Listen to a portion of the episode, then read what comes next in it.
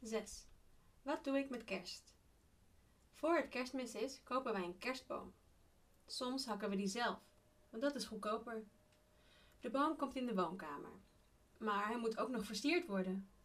Dat noemen wij de kerstboom optuigen. Er komen slingers, kerstballen en engeltjes in, maar ook chocolade. Op het topje komt een piek.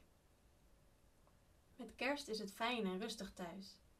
Iedereen geniet van de feestdagen. Soms gaan we wandelen en soms spelen we een spelletje. Bij mijn familie spelen we elk jaar Monopoly. En elk jaar wint mijn broer weer. Verder is het eten natuurlijk belangrijk met kerst. Er wordt lang en veel gekookt. Vaak maken we allemaal een gerecht. Ik maak vaak het toetje. Mijn broer, zus, ik en mijn ouders zijn meestal samen. Maar vaak zijn er ook meer mensen, zoals familie. Onze tante Sylvia komt soms op bezoek met onze neven en nichten. En soms komen er gewoon vrienden van mijn ouders. Als je een vriend of vriendin hebt, moet je naar twee paar ouders met kerst.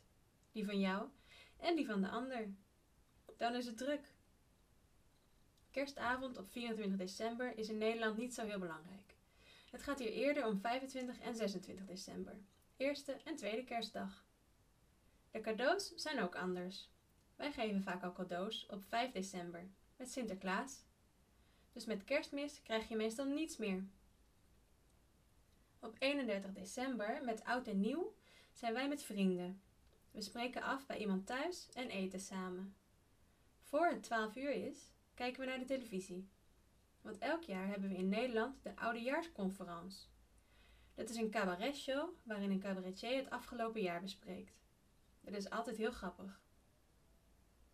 Eten altijd oliebollen met oud en nieuw. Dat zijn gefrituurde deegballen, soms met krenten. Die eet je met poedersuiker. We hebben ook appelflappen.